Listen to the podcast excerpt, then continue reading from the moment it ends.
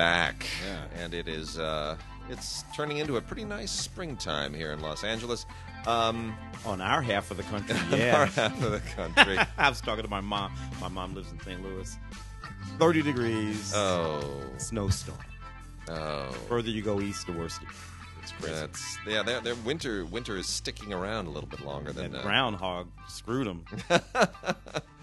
So we've had a we've had a pretty eventful week. Uh, first, first thing is, you know, this podcast has always been a huge booster of Oppo, and Oppo has been top dog in uh, in home theater for a long time. They made the first up converting DVD players uh, that made your DVDs look even better on your on your HD set. Then they made the best Blu-ray players. They made the best best up converting Blu-ray players and uh, came out not so long ago with absolute just kick-ass state-of-the-art 4K Blu-ray player. And mere days ago, Oppo said we're shutting down. We're not going to design any new products, and we're not going to manufacture any more products, and uh, we'll still support them. And warranties are still in effect, and that'll probably be handled by a third party. And the big giant question is, what Why? the hell happened? Why? Why? Why? Uh, Yeah. A Chinese company, Taiwanese. Taiwanese company. Yeah, Taiwanese company. Uh, uh, and I don't. So At least what- I think it's Taiwanese. Uh, in, in any case, it's uh, you know. But yes, the, the, the- here's the thing: is that Oppo, Oppo has a very interesting business uh, corporate structure. Yes, uh, it, it, it, the the um, the European and the American wings were always kind of independently operated. Mm. So somewhere in the pipeline, uh, somebody just decided decided to pull the plug on this company for reasons that are completely mystifying. And here's the thing that, and I have I've And- reached out and to when them. we say pull the plug, as opposed to sell, yeah, you know, Yeah. no, we're we're we're we're, simply not going to do what we do anymore. We're going to simply support the old stuff, and we're done. Yeah, like like the corner grocery, just saying, uh, you know, we're going to shut down. I've been at it for a long time. Goodbye. Hmm. You know, just going to close the store down, and uh, whoever owns the building is just going to rent the space out to somebody else. That that kind of thing happens with the corner grocery.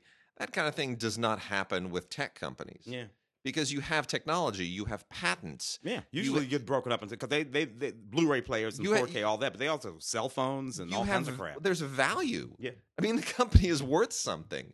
It's worth something to someone. So you're either going to sell your technology or you're going to sell the company or you're going to break the company up into pieces and sell it or declare bankruptcy and reorganize or something. But nobody just shuts down. That's weird. Very strange. And especially for a company that is A, not losing money, Mhm. B, uh, state of the art, has good products. has great products that are considered industry leading products where you go into any magnolia or any home theater uh, store in the country and you look at their state of the art system and it always always has an oppo Mm.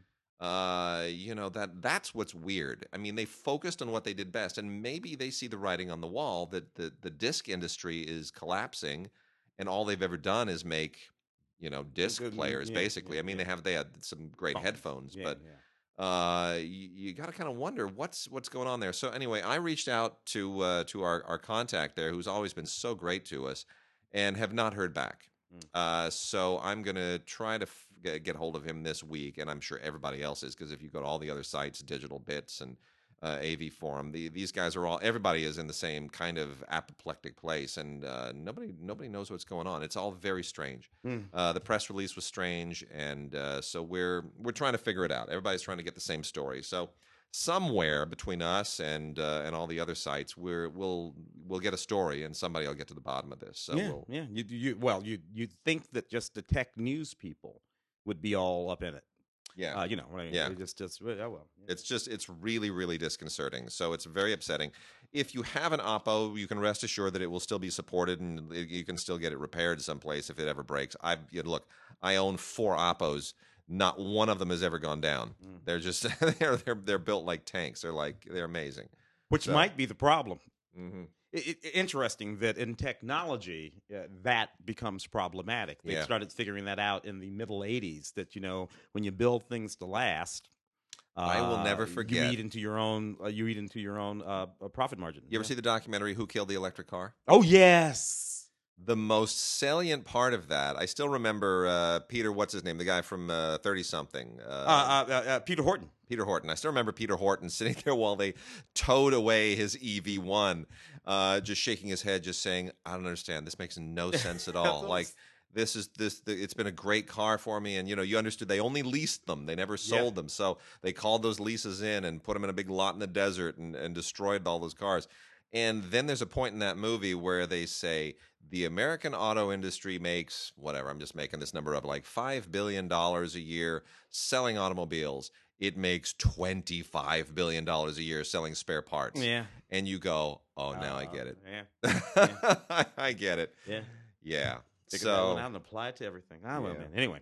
It's uh, tragic. Here we go. Uh, and then uh, we uh, we also got hold on. Uh, a little uh, a little email here from uh, Philip Vater or Vater. I think it's Vader, right? Phil Vader, because Mark used to make fun of you. It sounded like Darth Vader. Uh, anyway, Philip uh, sent us. He said, perhaps you and Tim can give a nod to 2001, 50 years since it was originally released. Getting a lot of buzz in the media these days. By the way, 2001 is one of my favorite films. And yes, Phil, it is my favorite film as well, right alongside Lawrence of Arabia. And uh, here's the thing about 2001. 2001 is getting a uh, they've they've spruced it up. They're going to release a uh, a brand spanking new 70 millimeter print of it which is going to premiere at the Cannes Film Festival in a few mm-hmm. weeks uh, in along May. with uh, Solo.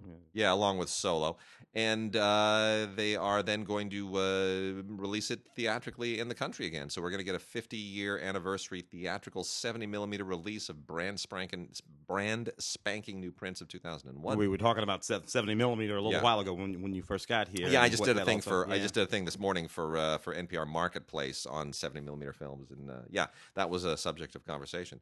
So uh, you, you know, you look, 2001 straight up holds up. Uh, 1968, just uh, three years before 70 millimeter, basically the era kind of shut down, but mm. still just one of the greatest looking films ever made. Well, yeah, certainly in terms of uh, that, that, that look, just that alone, uh, and the technology. Now, uh, on the show Friday, this was a discussion that we had on Film Week. On yeah. Film Week. Uh, and um, a couple of interesting notes about 2001. Tell me if you think this is true for uh, for science-based uh, space movies. Yeah.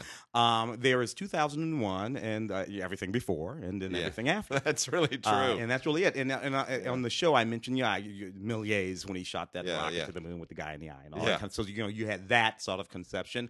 Yeah, and, and, you walk forward through the 40s and the 50s, particularly all those sort of movies in the 50s, where uh, the cosmology and the science of space was not applied applied at all because none no. of these people knew anything about it. So they just made stuff up. Uh, and then you hit, and then you hit 2001, yeah. and from that point forward. Uh, the math of space science cosmology has to be applied to all of these films, even when they get silly, and they yeah. do. Nevertheless, there is some notion that there that this this works in a certain way it's the yeah. 2001 is still the only one and and we in gravity kind of clawed its way back a little bit but gravity still looks like a special effects movie 2001 which oddly enough won stanley kubrick his only academy award for special effects. Yeah him and dougie uh, dougie, dougie trumbull. well, they get yeah doug trumbull did the did the work and kubrick took home the oscar. yeah, yeah, yeah, yeah, which which believe me mr trumbull yeah. uh, remembered. Yes he did. He reminds people of that at every opportunity. But uh, yeah, it still uh, is the only one that that you look at it and you're like, I don't even think this is a special effects movie. They shot this in space. Yeah, uh, uh because of, uh, no CGI, of course. No CGI. models scale, yeah, depth, uh, uh, uh, uh, uh forced perspective. Yeah. Um, all of the techniques of filmmaking that filmmakers today don't really need to learn no. because they can. The computer does it for them. Yeah. Um, um, but Stanley knew them all, and and of course cameras and lenses better yeah. than anybody on the planet. better than most DPs. Yeah, save maybe Sidney Lumet at the time, but it, it, it, who was also. But so so all of that is is 2001. A couple interesting things though. In doing the research for the show on Friday yep. that I did did not know is that A, Stanley uh, wanted to fire Arthur. Yes, he did. Yeah. he was going to hire J.G. Ballard. Yeah. Uh, which would have been nuts, by the way. That mm. would have been all kind of crazy, but they sorted it out. And a really interesting thing that I uh, sorted out was Carl Sagan's little influence there. So, so, so, so Stanley and Arthur went to Carl to talk about how to physically represent the sort of alien, mm-hmm. alien this, that, or whatever. And say it was Sagan that said to them, "Don't You, yeah. you can't. Anything that you will conceive will be wrong uh, and, and, and and and put a stamp on it uh, for. And now yeah. uh, other filmmakers didn't pay attention to Carl. They did, and and, and bully for them for yeah. paying attention to Carl. Other yeah. filmmakers decided, you know, we're gonna with the ears or the teeth or the whatever. And but they know, didn't do it, and good for Carl Sagan. And Kubrick also gave one of his very rare and certainly his most elaborate interview at the time to Playboy magazine and uh, if it's all you know it's in a million places online. If you have a chance to dig it up uh, read it. It is one of the best interviews yeah. any filmmaker has ever given anywhere. Uh, kubrick's playboy interview uh, at the time of 2001 is really something spectacular. It's really really amazing. It's a great interview. Um, the other big news speaking of Cannes uh, is the feud with Netflix. Oh yeah. And we'll before we jump into DVDs, but we should uh, we should talk for a minute about this because uh, the after having a few films in competition last year, uh, including the Meyerowitz uh, yeah, stories and yeah. and uh, yeah. Mudbound. No, was Mudbound? No, no, no Mudbound, Mudbound was, but they they made Mudbound, but it wasn't in competition. But Meyerowitz stories was. And uh, Netflix, well, the, the, the backlash in France, which is very protective of its film industry, was tr- uh, huge. And uh, they said if you want to film in competition at the Cannes Film Festival, you got to be uh, you have to have a theatrical release in France. Mm-hmm. So not uh, unreasonable at n- all. Not unreasonable. So Netflix then said, okay, then these are the movies you're not getting. And they're doubling down, yeah. And so's Cannes, and it's uh, it, it, Netflix straight up will not release these movies in theaters in France. They won't be bullied into it. They won't be sweet talked into it. They they fundamentally want you to go to Netflix to see their movies and not a theater. They just aren't going to bend well, on that. You, uh, you said it already. Uh, Netflix is in a different business. Yeah, they're not in the theatrical movie business no. anyway. Um, and uh, and but they feel that they can make movies that are good enough, uh, yeah, uh, and, uh, and and deserving. I, I think that they're being silly. Uh, I do too. Netflix, I mean. Yeah, uh, and and and I, and I have no, I really, I, and I get it, different business, and we're just gonna go, but no, no, no, no, engage.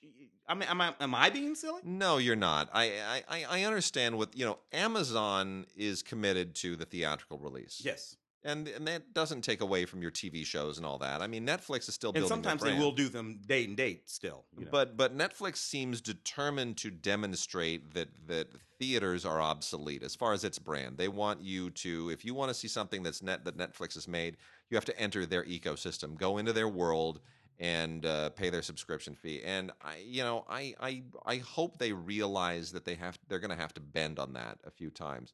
And uh, I, well, I, it would look. They can do whatever the hell they want, but but but, but, it would behoove them to bend on it, or or just not do it. Sometimes it would behoove them to be more selective.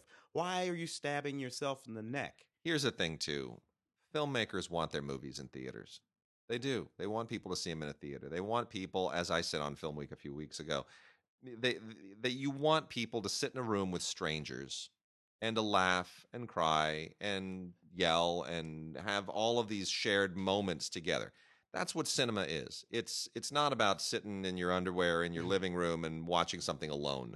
It's about getting out of your house, getting out of your safe zone, getting out of your out of your world and walking into that dark room with strangers and having the ultimate communal shared emotional experience, which doesn't really happen anywhere anymore unless it's you know live concerts sports and and yeah, you, restaurants. it, it, it's um certainly the traditional cinematic experience yeah. um, is is one that's being challenged really yeah. hardcore right now uh, for a lot of different reasons. Some of it has to do with the movies. Some of it has to do with the expense of these things because you know, they, yeah, it, it, does get hard to, to, to make these numbers make sense sometimes. It does uh, when you're when you, you, you, a Dodgers game, uh, a hockey game, uh, a basketball game, a theater. You know, everything will cost several hundred dollars now. Yeah. The movie experience didn't used to though. The movie experience was the blue collar and even the poor person's that's experience. Right. We so no matter how the opera, yeah, there was always opera.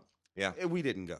That's right. Uh, uh, and but that's okay. We could go to the movies now. These things are, are, are all creeping up up into the up into the milieu of the uh, if not the rich, uh, the at least um, uh, people who can afford it. Yeah. Um, and and I'm looking at us, eh, when I, well, me anyway, and, and as a regular, as a regular guy, just a regular guy, same socio uh, yeah. uh, economic status that I've had all my life. Yeah, you know, I went from lower cl- middle class to middle class, and sort of like hung around there my whole entire life, bouncing back and forth fine with me, no problem. I never had any problem with any of that. I could do anything that anybody wanted to do. I took vacations and went on trips and went to the movies and did all of that, living in that socioeconomic status. Now, even going to the movies in that socioeconomic status is a re- lot of money. Requires a thought. I have to it think is. about it. Yeah. I have to. I have to. I have to make a decision about that between that and something else. That didn't used to be the case for a person in our socioeconomic status. Movies cost three times as much now as they did when I was in high school. Yeah. Nothing else. Which costs. means to the high school kid who doesn't who who isn't doesn't yeah. have three times as much yeah. money as we did when we were in high school. Simply has to either not go to a lot of movies. Certainly, they don't go to the movies the way we did. No, I was a three time a week guy. Uh, look, it, it, nothing else in the world, in my world, costs three times what it used to cost. Yeah, nothing. Yeah, maybe nothing. houses. Houses, sure. yeah, houses. Yeah, but that's about houses it. and movies. movies and houses.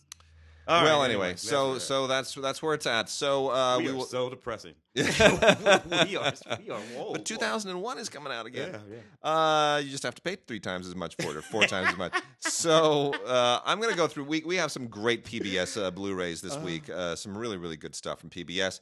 Let me just hit this on you. Uh, hit this up really quickly. The Impossible Flight is a Nova um, segment that is just really really wonderful. This is two hours of a fascinating story from March 2015 that may have just uh, completely escaped you because it went right past me.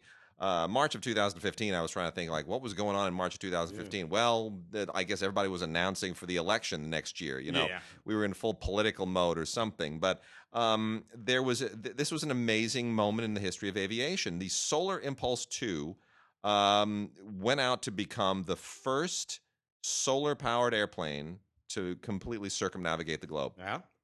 And they'd been planning this for over a decade and uh, it, it's a it's really an amazing story about how this was all put together and the way they built the plane and financed it and uh, you know just as a as a as a feat as an aviation feat this is really a great story. It it, it certainly is right up there with Lindbergh and the, oh, thing, absolutely. And the things that Amelia did yeah. and, and whatnot. I mean, we, we live here now and the engineering that goes into a solar powered airplane, especially one that can stay in flight longer than 15 seconds, much less fly yeah. around the world, yeah. Is pretty amazing. And you will and they make it all accessible and it's wonderful. Uh, Black Hole Apocalypse is another Nova.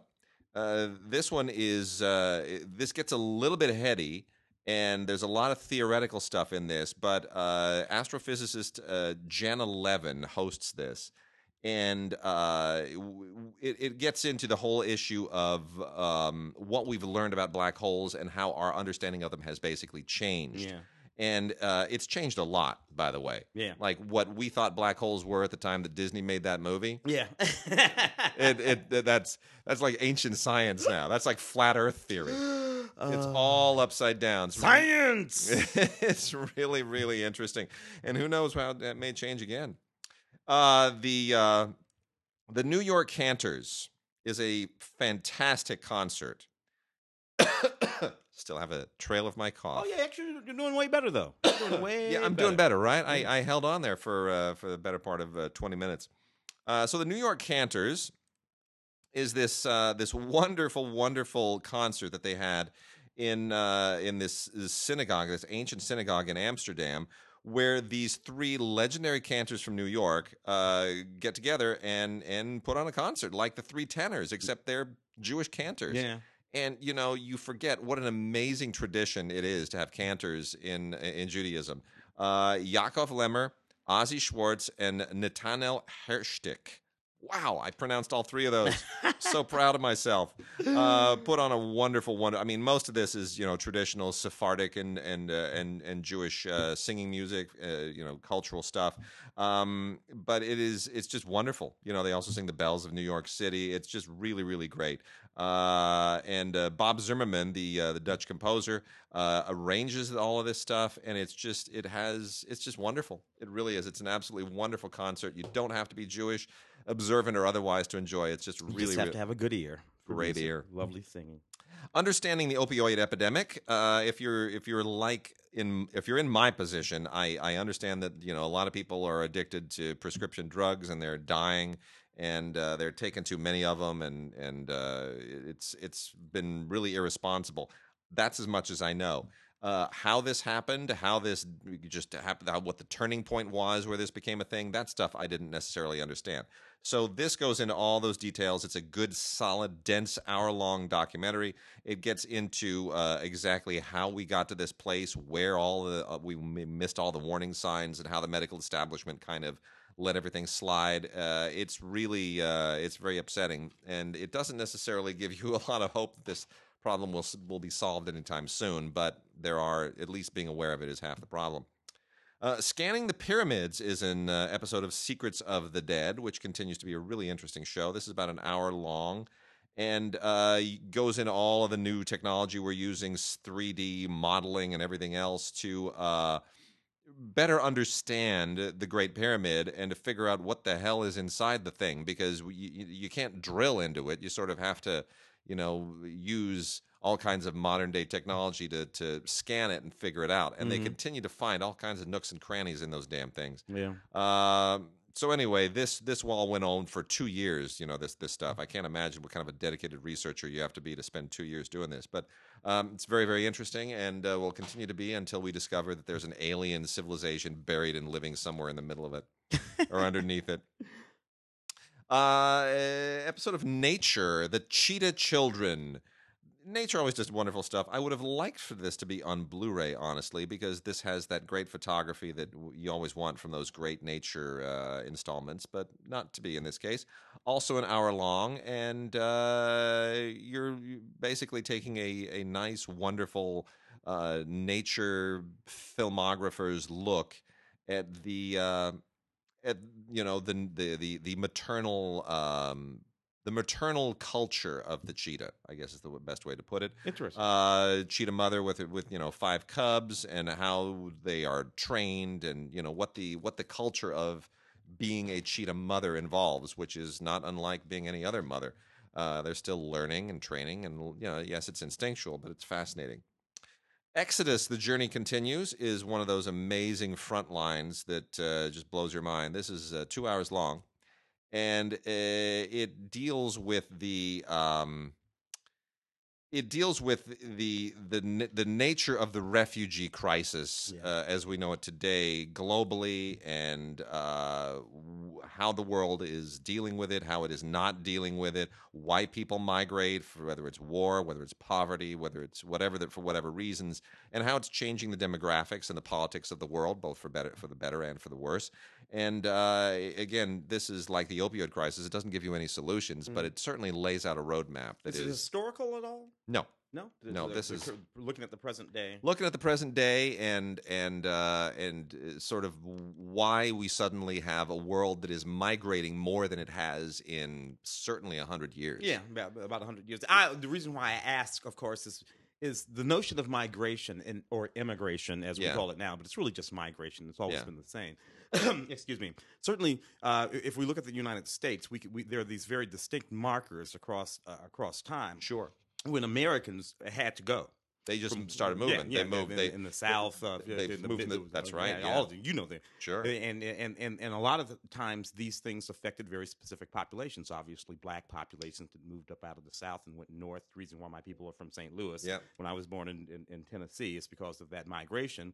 And and and the ones who came west yeah. uh, uh, to Los Angeles, and and what that meant in terms of the culture and the way the world, the way the United States was shaped, all of which is much better than it would yeah. have been before. By yeah. the way, why we don't see how that would work, does work exactly the same way when you scale it out from a single nation to all nations. Yeah. Uh, why we don't see how this this works better if you just let everybody go wherever the hell they can get themselves to. When you have people who sort of ossify into uh, cultural identities, mm. that's where it starts to get sticky. And uh, you know, you you start to, if you if you've been what say Scandinavia has been for the last eight nine hundred years, thousand years. Uh, and suddenly there's a significant part of your population that is Muslim and brown, yeah. you start to say, well, what does it mean to be Swedish if those people are also Swedish? Yeah. Uh, and these things find their their way into all kinds of other parts of the world as well. You know, it is uh, the history of of uh, of Burma and Thailand is equally problematic. And Yeah. you think, well, Burmese, Thai, aren't they the same people? Well, they are if you're an American looking at it over here. But if you live in Burma, those people are those people, and and we are we are us, and uh, never the twain shall meet. Yeah. And uh, you know, certainly, uh, it's it's easy when you are not Asian to talk about well Asians.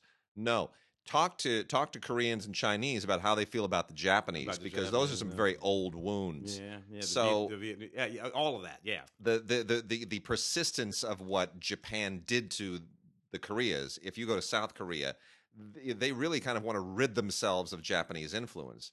And you know the Japanese are very, very aware of the fact that much of kanji, much of their, their a lot of their characters come from China. Mhm. You know that's the, it's like why do we have Chinese characters in our language? There, all of these things are an issue to these people. Yeah, and yeah. and uh, and and I don't know. It's it's, it's fascinating. They're all Yeah. because of the, at the end of the day uh, th- this sort of mixing. Yeah. but we push back against it instead of embracing it, and I think that's just generally speaking a mistake. If you're an alien who comes here from eight trillion light years away, and you look at how we we we squabble about this, you know, this culture, and that is like, but you guys live on the same planet. yeah, it's like aren't you just a bunch of You're earthlings? Earthlings. you're, just Earthlings. You're not Martians, by the way. Yeah. Anyway, what it, may, it reminds me of that great episode of uh, of uh, Star Trek, Let That Be Your Ah. Last Battlefield. Oh, but aren't you? Where he says, "Aren't you two the same?" He's half black on the right side. I'm half black on the left side. the You're wonderful sup- Frank Gorshin. We were, Oh, we were supposed to just sit there and just smack our foreheads and go, "Oh my People still don't get that. Anyway, what, Yeah. So, and then the last PBS one here is uh, Ann Curry's "We'll Meet Again: Events that Changed the World, People Who Changed Each Other." I love Ann Curry. I absolutely adore Ann Curry. Uh, even before all that, you know, stuff bl- blew up on the Today Show, I was I was mad at everybody for letting Ann Curry go because I think she's terrific. Um, anyway, these are these are a series of stories that are just wonderful, absolutely wonderful. They are just human stories. Um, you know, a woman from an internment camp who's looking for, uh, you know, a, her friend, her non-Japanese friend who stood up for her. Um, you've got uh, a, a woman who from Vietnam who's looking for her American father. You've got uh, just amazing stories of people who, you know, heroes from 9/11. I mean, this is just really wonderful stuff and um, pe- basically people looking for those who've who've had an effect on their lives in the past, and it's just so beautiful. Um, you could make a movie out of every single one of these, Yeah. and I hope somebody pays Ann Curry a lot of money to license these rights Yeah. because uh, it's wonderful stuff. Ann Curry is a terrific journalist, and We'll Meet Again is an absolutely wonderful collection of stories. So while uh, Matt uh, Lauer was doing what uh, apparently Yeah. he was doing, that's what Ann was doing. That's right. Therein lies the difference between the boys and the girls. Sometimes, sometimes. Yeah. Uh, you want me, you want me to jump on some? yeah, let's this do some TV. Uh, a neat little series out of, from Acorn, season one of Newton's Law. Here we have The Good Wife and uh, all those. se- This is more or less something like that, with a little dash of upstairs, downstairs Yeah. thrown in Nice. with, with it. So you know, she's like the this solicitor. Uh, so they have, of course, they have solicitors and barristers. um, yeah, there, like Yeah. in like in the UK Yeah. and uh, and they're both lawyers uh, more or less, but they do different things. Uh, and uh, generally speaking, barristers are richer and more powerful than solicitors. Uh, and but, but you, you you can switch from one side to the other occasionally. Anyway, uh, this young woman's uh, solicitation office uh, goes south. She has to go to work in a fancy barrister's office that's run by her old uh, her old ex, and uh, it's all about that. uh, You know, the sort of differences between these two people who are ostensibly the same, doing the same work uh, for the same reasons, but uh, engaged in the world in very different ways, and how they affect each other. It's really, really funny. A little series here. This is a season one of Newton's Law, uh, and popping over back to the states here, the complete fifth season of The Americans. Um, you know, um, I, I was not deeply into the Americans uh, one, two, three seasons, right? Yeah. Whatever. Uh, who was? I guess my little niece was like, "Oh, you know, watch the Americans." You It's know. taken some time to warm up, hasn't Y- it? you know, and, and and you know what it was with me when all of this is going on. I, you know, I was like a grown eh, in in the, in the military. Yeah. I was actually f- in fighting the Soviets. I was, the Soviets were my were my actual enemy at that time, Yeah. and I'm looking at all this made up stuff. But nevertheless, this is actually quite a lot of fun. This series. because it's come to be more about the children than yeah. the parents. It's about these children. The children. This, in case you haven't seen it, it's about these uh, deep cover uh, Russian spies buried in sort of you know ordinary American culture, carrying out assignments and doing all kinds of stuff. And they've been here for a long time, and they have uh, children who've grown up, who, as far as they're concerned, are actually American. And at this point in the series, the children have come to find out that their parents are deep cover Russian spies and have to make some choices. Anyway, it's a neat series. I would have th- thought this would have made it five seasons, but it did. Uh, special features include deleted scenes, a gag reel, and a first look, along with unaired. Uh, uh, well, yeah, like I said, unaired deleted scenes. All right. Anyway, FX and um, Sherlock Holmes in the 22nd. I remember century. this. This was the wildest, weirdest animated. it's animated. Yeah, it's animated. Yeah. It is uh, Sherlock Holmes in the 22nd century and it's just so much. First of all, big old Sherlock Holmes freak. Yeah. In any context, really. you know, uh, uh, uh Sir Arthur Conan Doyle's. Uh, in any context, it's really great for me. This was fun because in addition to all of the sort of Sherlock Holmesy kind of business that goes on, he also has an android and a robot and and uh, and all the sort of futuristic stuff. And it's set in London, and it looks like London. You know, sort of animated London, but it's also full of very modern stuff. To me, this is as much fun as a lot of the sort of anime yeah, uh, um, uh, Japanese animated. We're going so Sherlock Holmes in the uh, 22nd, the complete series. Nice. And the new season of Legion just started. um, I, I and I've only seen one episode, to be honest with you, it was a little dense yeah. for me. The series is a little dense. I tried, man. I really tried. Uh, this, I, this, is season I, one. That's season one on Blu-ray. Yeah, yeah. on Blu-ray. So, so I don't know, uh, two discs at eight episodes altogether. Of course, it's an adaptation of the Marvel. Uh, um, um, um, uh, uh well, uh, it's like an X Men, an X Men offshoot. Yeah, it, goes all the way back, and, and, and, there's a whole lot of stuff going on. Part of it is set in the past. Part of it is set in the present. Uh, if you know all of these little connections, it can be a little fun if you understand who this man is. It's about a young man uh, uh, who uh, is psychotic, uh, schizophrenic, as far yeah. as he's concerned. Anyway, voices in his head, yeah. all kinds of things go, are going on. He eventually finds out in this first season that he has superpowers and that a whole lot more is going on than even he thinks. The one interesting notion that I was able to hang on to in the series is this: is that he thinks he's psychotic and has superpowers. And it turns out that he is a psychotic and has superpowers. Yeah. And I thought, you know what? That's clever. My my issue here is if every single mutant in the X-Men universe uh, took this long to sort out their issues and realize their powers, there would be no X Men universe. Yeah, yeah, because dude, relax. Uh, yeah, uh, and, and, like I said, uh, you know, season two got going. Um, I watched it. and I'm like, okay, maybe yeah. this is just going over my head. Um, but a lot of people like this. Uh, anyway, to the set, uh, eight episodes, special features, all kinds of stuff. Uh, if you if you're into it, this is the one for you. And so what is this? Uh, a Super yeah. Bowl? Uh, that's our that's our Super Bowl uh, 52 champion Blu-ray DVD combo set for the Philadelphia Eagles. Yeah, which I guess is noteworthy because they beat the Patriots, and everybody always loves to see the yeah. Patriots get beat. Uh, you know, I'm, i guess I'm happy for for the Eagles. I got some friends from Philadelphia. Andy, our good friend Andy Klein, and uh, my yeah, my friend uh, Dean Heyman Mason Dean. will be very happy that his name was mentioned on this podcast. Dean. Dean's a Philly boy. Uh, Kobe Bryant's from Philly, so I mean, I celebrate people from Philly. Uh, my, my gal, my gal, my gal Dina's in Philly. Problem with this is, yeah. for me, I don't give a damn about football, so I'm gonna put that down, put that right down over there. What are we doing? Anyway, let me hit a couple of music things, and then we're going to jump into uh, some classic movies, and then we will wrap things out with uh, new movies this week. We're going to save it to the end because we got a few really interesting things to talk about. Uh, so uh, first, I'm going to mention Memories in Rock 2, Ritchie Blackmore's Rainbow.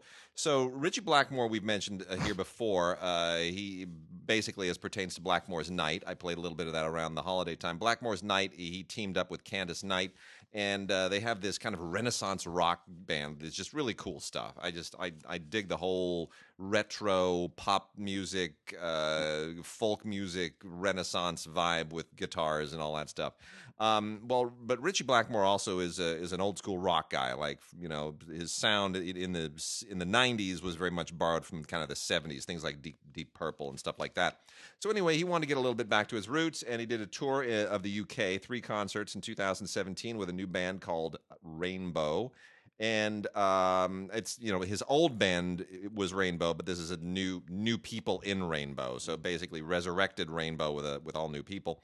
And uh, this is uh, two CDs and a DVD of uh, of those tunes, and uh, the, all live performances. And then the really interesting stuff for the relative to this show is the DVD, which has just a ton of interesting interviews on it, including obviously uh, Ritchie Blackmore and Candice Night and uh, really interesting stuff in the interviews. It's not just like EPK type stuff. There's really, really significant stuff here, and then there's even a little bit, a little backstage thing. So, uh, if you are a fan of the music, the era, the guy, Memories in Rock Two, uh, Ritchie Blackmore's Rainbow, it's pretty great. Uh, two CDs, uh, like 20 tracks, and then a DVD of all kinds of cool interviews and a little bit of backstage stuff. And then from Naxos, Renee Fleming in concert is a uh, double Blu-ray uh, set from Opus Arte. Uh, Renee Fleming has an absolutely extraordinary voice. Uh, works with uh, Christian Thielemann conducting the Vienna Philharmonic uh, Staatskapelle Dresden and uh, this is from the Salzburg Festival. Just some you know, some wonderful uh, orchestral and vocal performances here, mostly from Richard Strauss. Uh, there's, there's a Symphony Number no. Seven from Anton Bruckner, Hugo Wolf, five songs. Uh, but it's the Richard Strauss stuff that's uh, that's really really great. The uh, the Vienna Philharmonic stuff from Richard Strauss, and then a little bit of Richard Strauss with the Staatskapelle Dresden. Um, yeah, uh, it's great stuff, uh, especially if you love you know choral, vocal, vocal classical music. Uh, and then from Dynamic, which is another line that Naxos handles, is the uh, Umberto Giordano's Fedora, which is a melodrama in three acts with uh, an interesting libretto, uh, and not quite an opera, but uh, op- basically in the realm of opera, but not you know to the to the level of sort of the classical operas we mm. associate. This is uh, Daniela Dessi anchors this. I've never heard her before, but uh, the, the orchestra and chorus of Teatro Carlo Felice does a wonderful job. And then lastly, a performance of Jules Massenet's Werther, W E R T H E R, Werther by Jules Massenet, uh, conducted by Cornelius Meister, performed by the Opernhaus Zurich, uh, or the Philharmonia Zurich at the Opernhaus Zurich.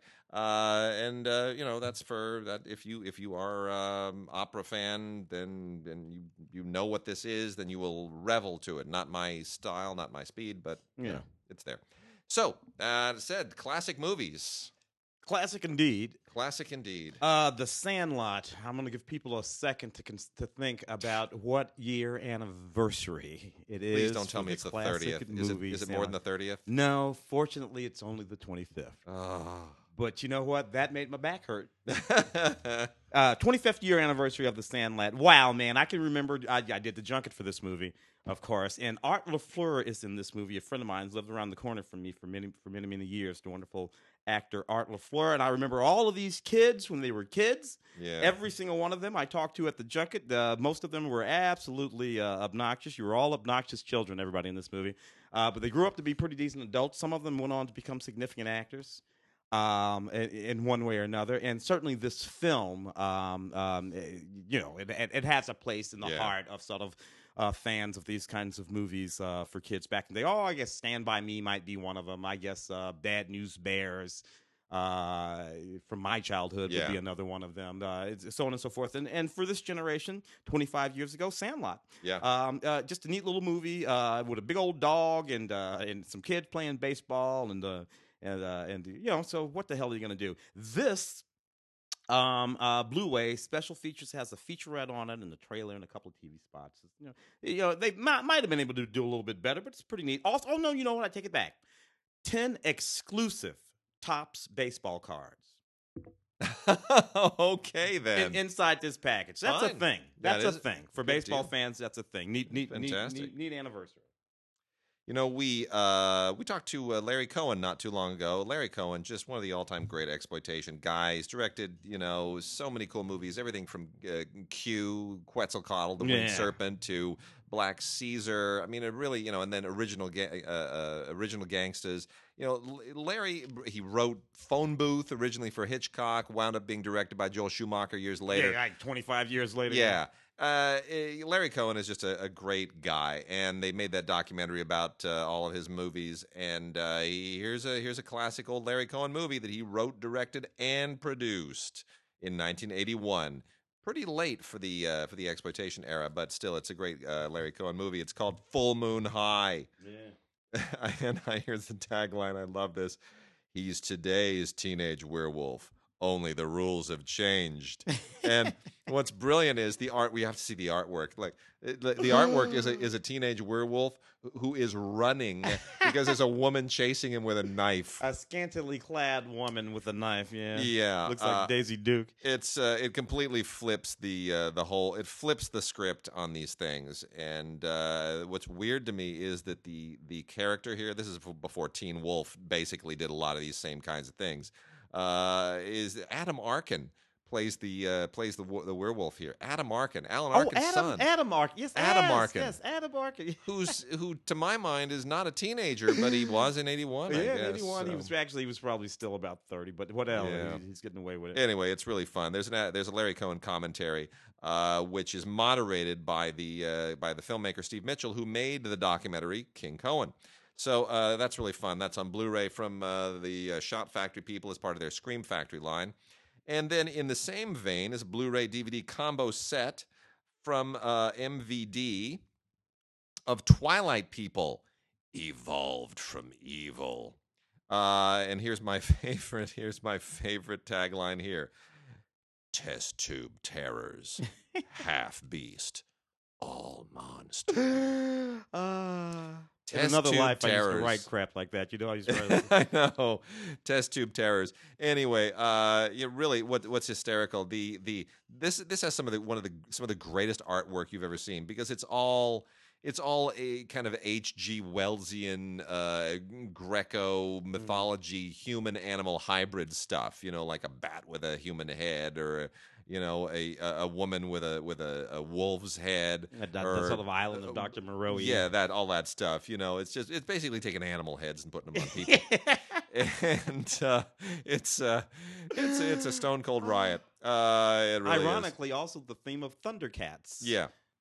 Well, so here's the thing. In point of fact, this is an adaptation of the Island of Doctor Moreau, but they don't cop to it. Ah. Uh, they cop to it in on the uh, they uh, they admit it on the back of the box for whatever weird reasons. I don't know. Maybe H.G. Wells' estate threatened to sue them or something. um, but uh, it, it's they don't actually admit it. So it's it's like the adaptation of Alan Dr. Moreau that's sort of not a very good adaptation, and they don't admit that it's an adaptation. Uh, in any case, the um, it's just about you know it's, it's, animal heads on people. That's what it is.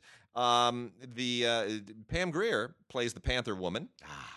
Uh, and Excellent and quite choice. and quite well, I should admit. Uh, and then um, you, you, Roger Corman was an uncredited producer on this, uh, Eddie Romero directed it, who does perfectly fine job. Uh, nothing remarkable. There's an interview with him on here. There's also a commentary with uh, David Del Valle and uh, David DeCoteau, who both are really kind of experts on this uh, this period. And then the original trailer, which is even funnier than the movie, and the t- TV spots, which are funnier than the trailer. Yeah. So uh, it's a Blu-ray DVD combo from MVD. It's a lot of fun. Uh, pressing forward with uh, with uh, anniversaries. Cheech and Chong's Up in Smoke oh, again. Oh my goodness! I will give people a moment. I don't figure this one out. Forty years. Yeah, it's a forty year anniversary of Cheech and Chong's Up in Smoke. Um, which by the way was was sort of like co-directed by Lou Adler and Tommy Chong. Yeah. Uh, and uh, Lou and, Adler, who's kind of a neighbor. I mean, he lives yeah, about a mile yeah, away, yeah, but I see him all the time. Yeah. We, did you know Lou when he was married to Shelley Fabares? I, I, never really knew Lou. I just see him around, like at the coffee shop or standing in front of his house on PCH or whatever. And then obviously when I watch Laker games, he's always he's always, there. Yeah, you're like that. You can't miss him anyway because he's always but, got but he's just, wacky. Yeah, with the long hair and the whole thing. But Lou, is, I mean, look, everyone knows where he lives and everybody sees him all the time. He's just hanging out. Lou, I mean, Lou was groovy, and and when I think about it, uh, yeah, co-directed uh, Up Up in Smoke? Sure, he did. Yeah, of course he did. uh, uh, this is first of all, this is a terrible movie. Yes. Uh, it has always been a terrible movie, and uh, and tomorrow it'll still be a terrible movie. People watch it because it uh, alludes to a culture and a time and a space and mm-hmm. all that kind of stuff, but it's not really a watchable film in any way, shape, or form. And for that reason, we are going to make one fan of this movie very happy by giving away, courtesy of Paramount, a special edition Up in Smoke yeah. stash box. uh, Paramount is making available for one very lucky listener a stash box, which is his base. It's a wooden stash box yeah. with this movie and who knows whatever else in it. Um, uh, but uh, yeah, it'll be a it's a it's a nice it's a nice giveaway. The uh, Up in Smoke Cheech and Chong's stash box. So um. that is uh, that, just go ahead and send us an email to gods at digigods.com or gods at cinegods.com, either one, mm. and uh, put uh, smoke. Yeah. Just put smoke in the subject line, your name and your address in the body of the email. And uh, as long as it gets to us by April 13th, mm-hmm. Friday the 13th, uh, appropriate. uh, we will uh, uh, we'll pick a winner and uh, and uh, have Paramount send you your stash box. I shouldn't be so. I, I, mean, I'm being quite a quite an ass considering how much weed I smoke. Uh, the, the the the the this has all kinds of stuff on it. It's a two disc Blu-ray, all kinds of special features, uh, long commentary tracks with Cheech and Lou, and uh, deleted scenes and commentary and, uh, movies and stuff. So it's really uh, just a jam-packed thing. So you get the stash box, you get the movie, all kinds of new content. Uh, Cheech and Chong's Up in Smoke. Only thing not in this, an eighth. Should put an eighth in it. Should put an eighth in it. Yeah, whatever. Go on. Um, uh, a Study in Terror. Sherlock Holmes. Uh, I, th- I, I particularly like this one because he's chasing Jack the Ripper. Yeah. Uh, and and and Jack, who of course is both Jack the Ripper and the Doctor, yeah. uh, is almost as bright as Sherlock. Uh, and uh, it, it, so it's quite a romp. Uh, I, I rather like this one quite a lot. Um, this is from who's this from? Uh, this Blu-ray. Oh, the company? Yeah. The this is from uh, Mill Creek. Mill Creek. Mill Creek. Yeah, this is the, uh, the John Neville. Oh, Judi Dench was in this. Oh, oh yeah, young Judi Dench. Yeah. Yeah, this is the John Neville, uh, Anthony Quayle, Barbara Windsor one. Uh, this is this is uh, what year was this made? This oh, that's six. That's uh, 1965, man. Okay, yeah, for sure. Wow, 65. Wow, yeah. Yeah, young Judi, Dench. Young Judi Dench. My goodness, I'm gonna have to watch this. That, oh, that's a wonderful. I like that one. I like the, the story, of course. Oh yeah, that's a, that's a you know that's not an actual um, yeah. Uh, Arthur Conan Doyle story. Right. Uh, but nevertheless, you know, because you know, after a while there, they started doing all kinds of things with Sherlock that didn't have yeah. anything to do with Sir Arthur. Oh yeah, I remember all of. Uh, at a certain point, Sherlock Holmes is fighting Nazis. I, I, I remember. I remember. I'm like, what? How did? Where did we? Okay, I guess. Sure. Why not? Why uh, not? If uh. Sherlock Holmes can be in the in the future in the animated in thing, twenty two in the twenty second. Yeah, he could fight Nazis. Uh, Twilight Time has released uh, four terrific titles. These uh, came out a couple weeks ago in March. This is their March suite, and uh, it's a really interesting. I just every month when the when the Twilight Times come out, I'm always fascinated.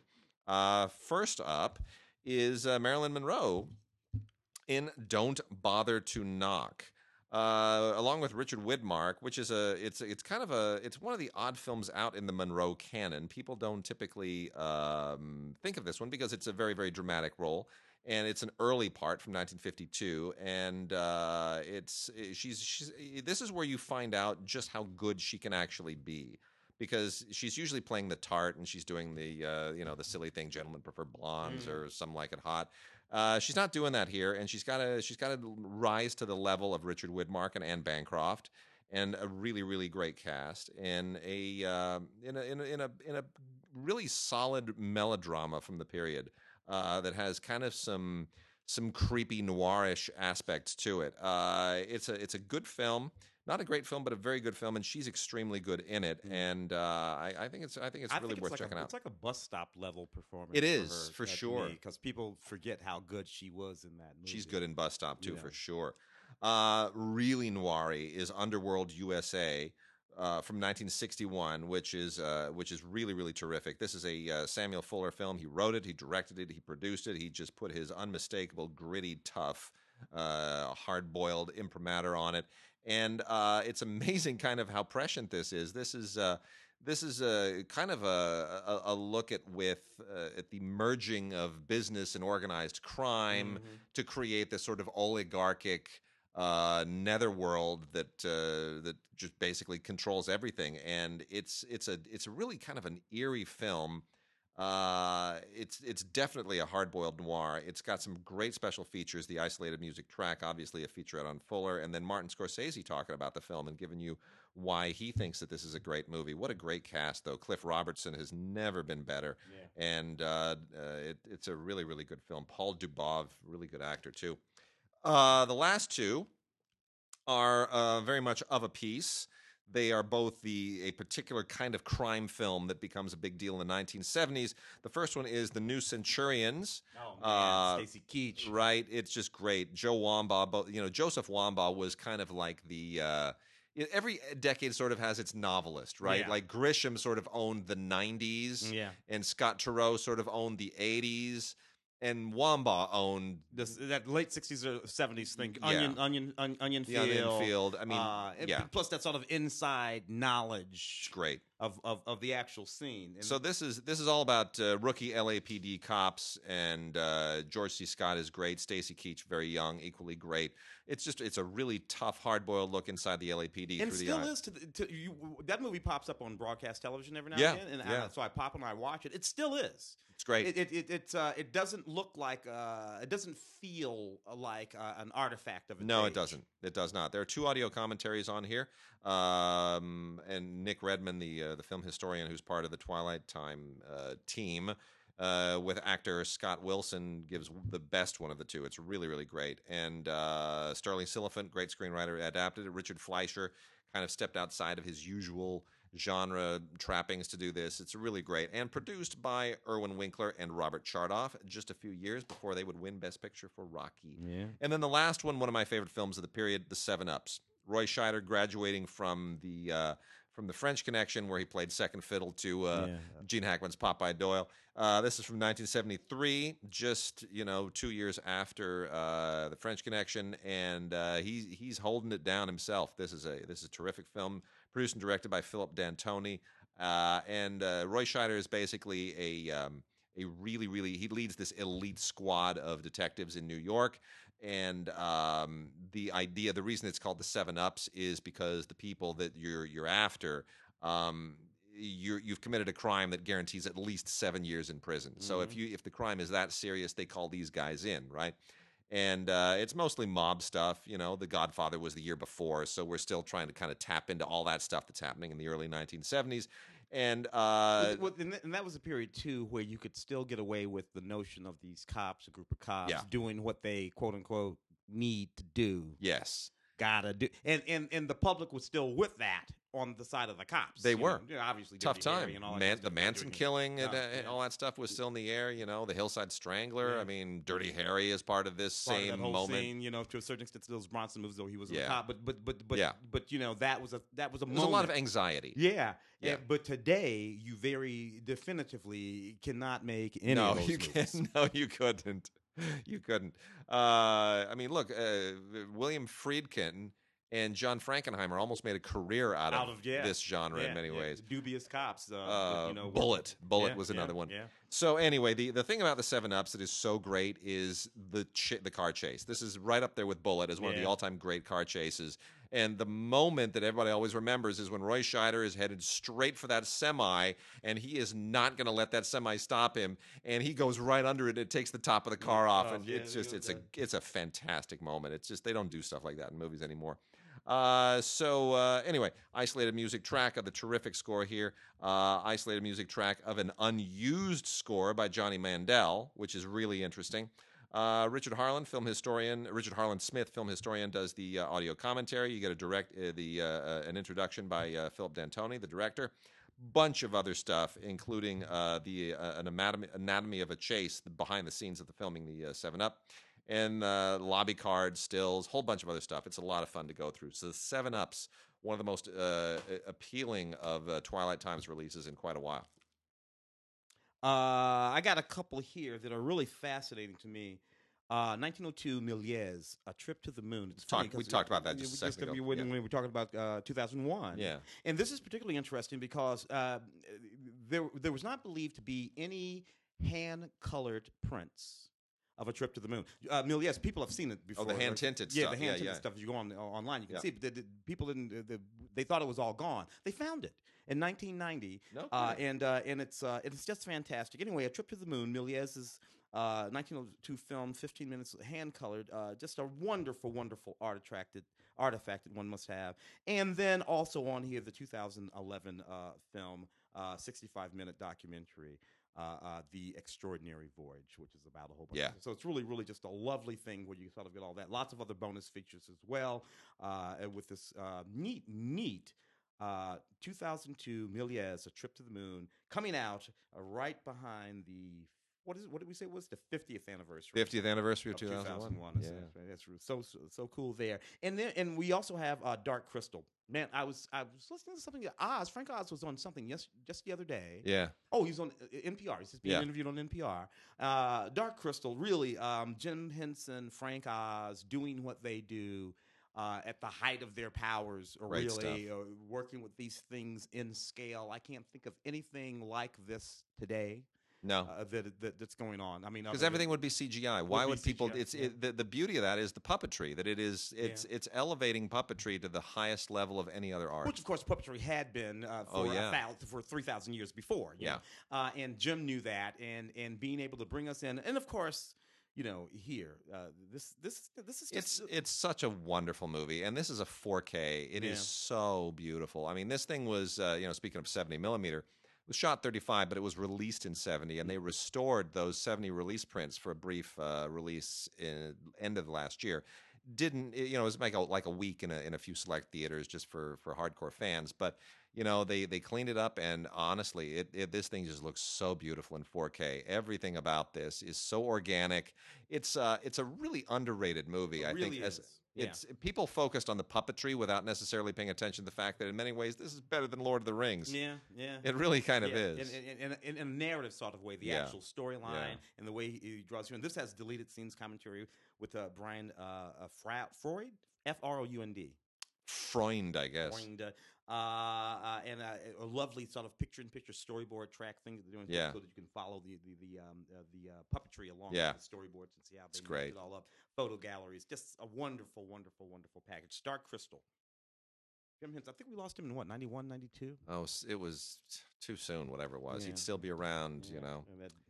Uh, some great stuff from Kino. Uh, their their licensed stuff. We got a couple of double features here, and then some other ones that uh, a lot of people have probably forgotten about.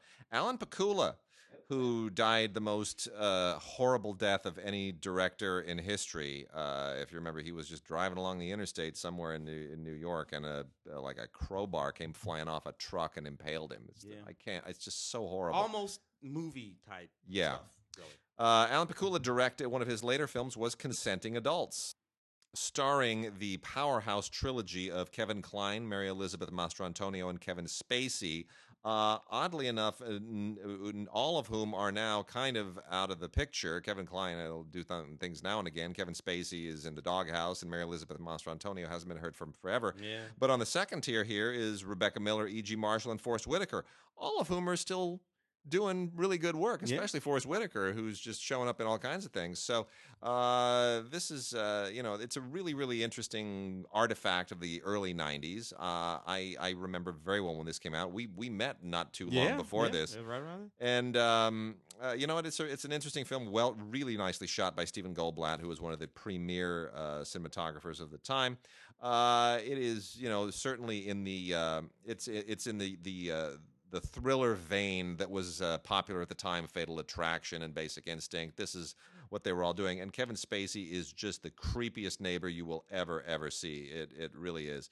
Uh, it's but it's one of those obsession thrillers yeah. that the '90s were filled with.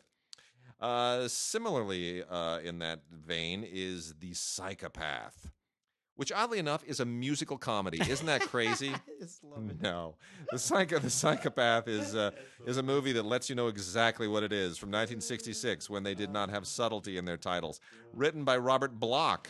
who of course wrote Psycho, as well as a lot of great television for Alfred Hitchcock Presents, yeah. Twilight Time, Twilight Zone, and uh, and Star Trek.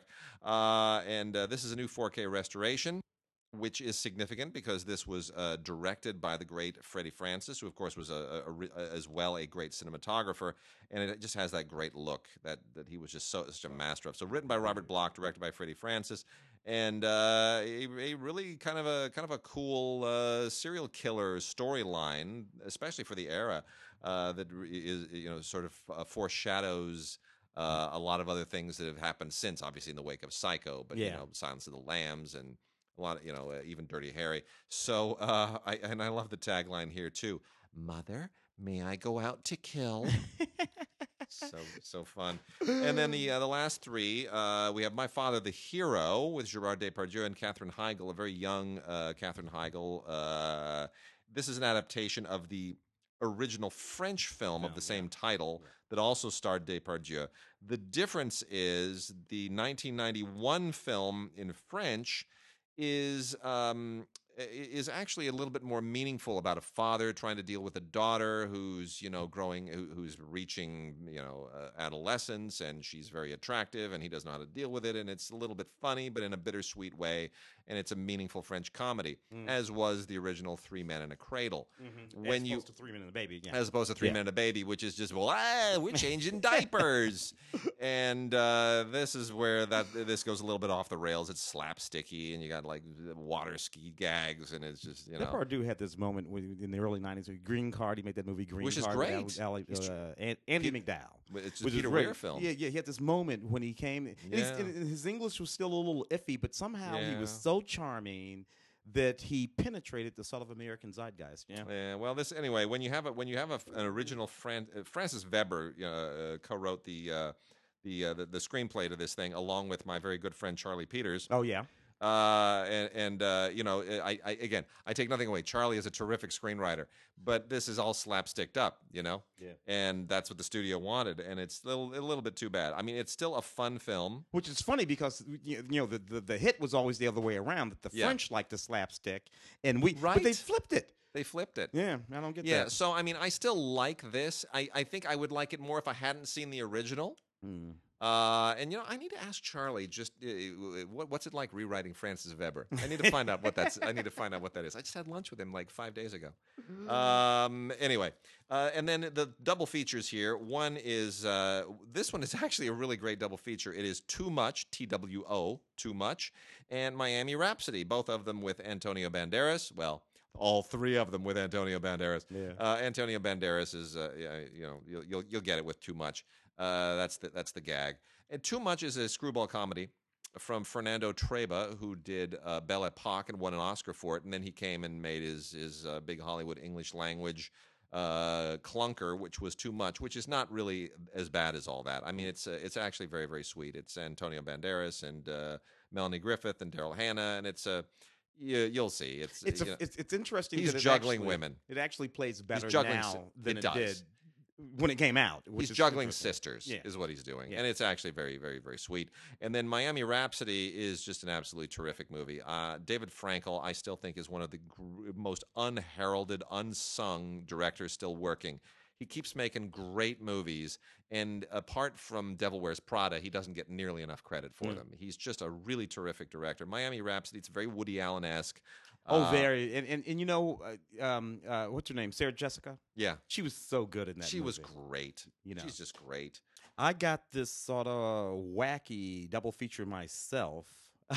I remember, I remember this movie. Uh, Mother May I Sleep with Danger, 1996. Yeah. Right, this was Tori Spelling and, a, and a guy named Ivan Sergei. If yeah. you look up Ivan Sergei, you'll see yeah. his face. He's been in a thousand movies since 1996. So in 2016, yeah. our James Franco, yeah. never the one without an idea, decides to reimagine this perfectly mediocre movie from two, mm-hmm. from uh, 1996. And, and then and they do. And what is neat about it is he puts uh, uh, Tori and he puts Ivan in it. Uh, and then there's, there's, a vampire plot to it oh, now. Oh, no. It wasn't in the, the, 1996 movie. The 1996 movie actually wasn't that bad. It was kind of neat. It's about a, a young woman who falls in love with this uh, handsome young man who was from an upper crust family and seemed to have everything except that he was flat out nuts, a psychopath. He wouldn't leave her alone, uh, and uh, it was uh, it was it was kind of fun. Uh, so this sort of picks up with that, throws in a vampire plot, and, and presses forward. Uh, Mother, uh, May I Sleep with Danger, a double feature, both featuring Tori Spelling. Um, um, Getting Gotti. Uh, I remember this movie too. It's really funny, uh, you, you, know, when the, these things sort of like come back at you, and you're like, "Wait a minute!" I totally remember that. Uh, Getting Gotti was Lorraine Bracco um, uh, playing uh, a, a, young woman, a young assistant district attorney because she was the assistant district attorney. This is a real person, yeah. who was involved in this whole plot. You, they called him the Teflon Don, right? Because he had been, you know, charged and all this kind of Teflon Don, right? All that kind of. So anyway, uh, this is all about that and what and how she was instrumental in eventually getting getting Gotti, Lorraine Bracco, young Lorraine Bracco, you know, yeah. before. Um, oh, uh, uh Scorsese uh, uh, uh, with Pesci and all yeah, that. Yeah, yeah, yeah. Goodfellas. That's the one that popped yeah. Lorraine Bracco. This was actually right before that, based on true events. Anyway, uh, probably uh, you got to be at least 50 to even know who, who got yeah it. probably he didn't exactly stick um, human trafficking uh, this dig this cast mira sorvino donald sutherland and robert carlyle in 19 let's say 99 98 2000 2005 that would have been the cast of an a-list theatrically released film. Mm-hmm. unfortunately not so much today. The storyline is very powerful though. This is about human trafficking exactly that. Young women um, uh, being bought and sold um, into uh, into uh, sex slavery uh, extremely intense and extremely powerful, uh, compelling from that standpoint. Not the best filmmaking in the world. Uh, wants to be something like Steven Soderbergh, that wonderful Steven Soderbergh yeah. film. Yeah, yeah. Would, would, like to live in that space, but yeah. you know, these filmmakers aren't quite that good. Nevertheless, um, clever. And we're going to wrap the show out with a uh, quartet of new movies that were kind of a big, uh, big deal end of last year. Uh, the first one, Phantom Thread, Daniel Day Lewis in the uh, Paul Thomas Anderson movie that was uh, somewhat divisive. Uh, here, you know, uh, without getting into all the backstory of this, of course, this takes place in the 1950s, uh, and Daniel Day Lewis plays a British fashion designer who haute couture. Haute couture, who is, who is based on an actual American designer. There's a whole interesting backstory there. But uh, it, here's the thing: I loved about 35, 40 minutes of this movie, which I was almost in tears how much I was loving it. Those first 40 minutes are amazing. And the music that Jonny Greenwood oh score. my goodness, score. It's, it, it, just so captivates the era. It's just, it's that, it's just, it, everything was wonderful. The photography, which Paul Thomas Anderson, who was his own DP on this, mm. and he brings this woman into his world that he meets in a, in a cafe. And then it becomes, she becomes his mistress and then his muse. And then, his like psychotic live-in Joseph Losey, yeah. the servant. Wait a minute, this movie goes off the rails and it's like weird. It takes a left turn. It takes a weird left turn, like so many of his films do, and I understand that that's the point. That's what he does. But I didn't really like where it went at mm, that point. I, I, it, it all I know me. is I was already watching a movie, sort of a James Ivory esque, yeah. uh, sort of uh, remains of the day sort yeah. of movie um, that I was loving. I was too. Thoroughly yeah. captivated. Uh, uh, Cyril, uh, what's her name? He plays the sister. Oh, uh, oh, uh, uh, she's, she's just absolutely extraordinary in yeah. this film. Leslie Biden, Manville. Le- Lesley, Manville, who plays Cyril, his sister. Yeah. plays the character Cyril, um, and she's so and got an Oscar nomination. Got an Oscar nomination, and, and, and deservedly so, and and all just so so so so so good. And then uh, I'll put it to you this way: henceforth and forever, there's going to be a moment when I when I turn that movie off. I'm going to watch it. I will too, uh, and I'm going to put it in, and I know exactly when I'm going to turn it Same off. Same here, and then I'm yeah. and then I'm done with that.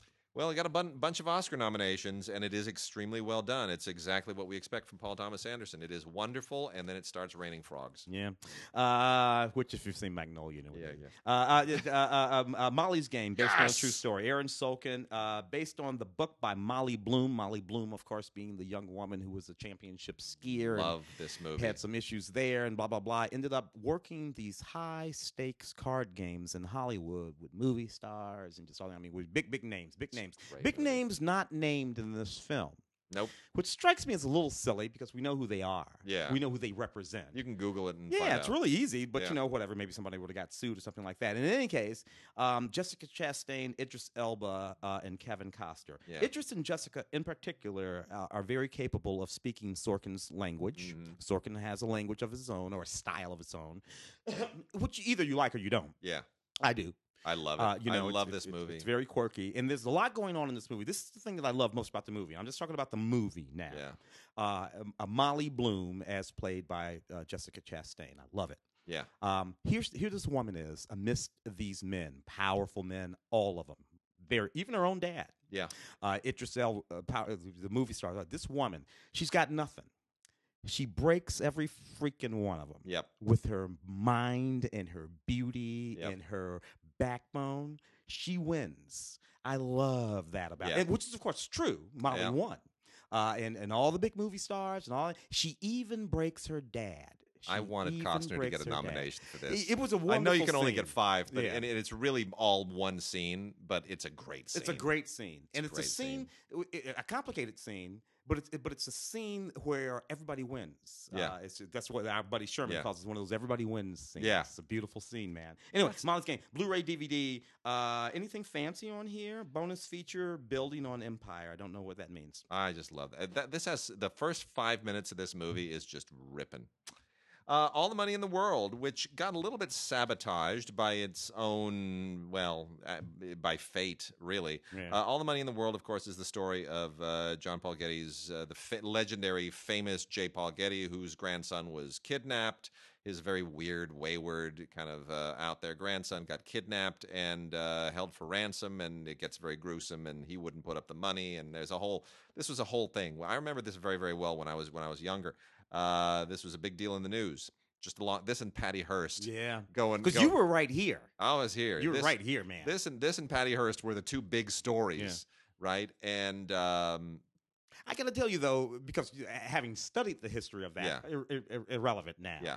Um, not much of anything that happens in that movie yeah actually happened that's true I, I, mean the kid it, got kidnapped and it's, uh, it's, a lot of and some gruesome things happen and yeah. the rest is kind of fabricated so as everyone by now knows this was originally shot with uh, kevin spacey in really yeah. thick makeup playing john paul uh, j paul getty and then of course the spacey story broke and uh, they went back to their original choice christopher plummer yeah. who came in and uh, and sh- they did like in in uh, two weeks they reshot a gigantic portion of the movie.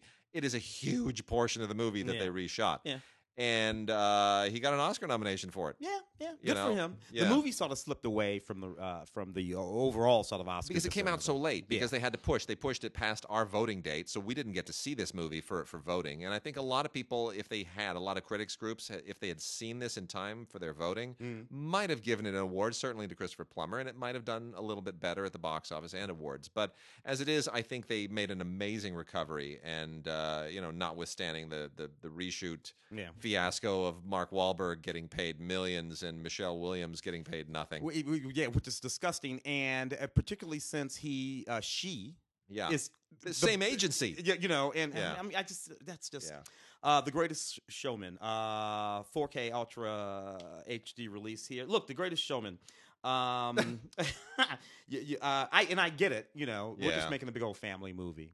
Uh, so you know, uh, the, so they allude uh, to. The, I love Hugh Jackman. Love Hugh. Uh, I love that little Zendaya girl in this but, movie too. By the way, she was wonderful. Yeah. As was uh, Ab, the kid with the abs, Zac Efron. Yeah. But this movie, this movie, this movie has all kinds of. Because I mean, seriously, we can't. Okay, you you shouldn't you shouldn't be able to get away with this today. J. Paul Getty was a nicer man than, than was P.T. Barnum they make P.T. Barnum into Disney here. He oh, becomes yeah. Walt Disney. He He's out to yeah. fulfill people's dreams. No, yeah. he didn't. P.T. Barnum was a was a cutthroat sob. Yeah, what he was. And and you know, and and, and he, he was an exploiter, and and that's fine. I don't think that he was like the most vicious human being on the planet or nothing. No, but they ignore it whole and completely. Yeah, completely. So you know, well, this is this is a fairy tale, and you look, I, we're critics. Every everybody I know who saw this movie, with the exception of a songwriter friend of mine who wanted to just burn the negative. Uh, everyone I know who saw this, they just loved the songs. They had a good yeah. time with it, and it made a lot of money. This is one of those movies that wound up being critic proof, in large part because the guys who wrote the songs are the guys who did, you know, the, the lyrics for yeah. uh, for La La Land, um, who are big Broadway guys. But anyway, uh, 4K looks terrific. It's wonderful, and it you know comes with movies anywhere, and with, you, so you can put it on your movies anywhere digital locker and watch it forever and over and over and over and drive people crazy. Uh, a lot of featurettes, but uh, you know, on balance, it's a critic-proof movie. What, yeah. do you, what do you yeah. care what we have to say? Yeah. All right, we're done for this week, and uh, we will see you guys next week.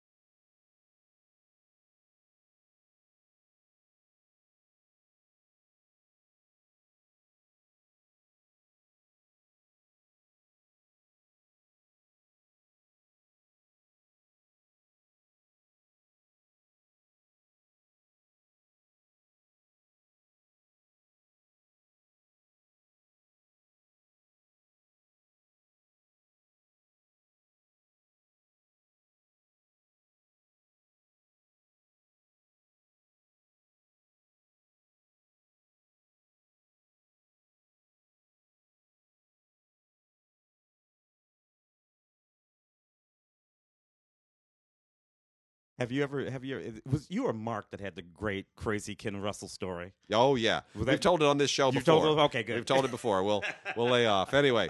That is it for this week. We'll see you guys next week. Send us emails with Croft for the Lara Croft Tomb Raider 4K giveaway in the subject line. Get it to us by the 30th. And Damon, D A M O N, to win one of the two 4K packs for downsizing to gods at digigods.com or gods at cinegods.com by the 30th. See you next week.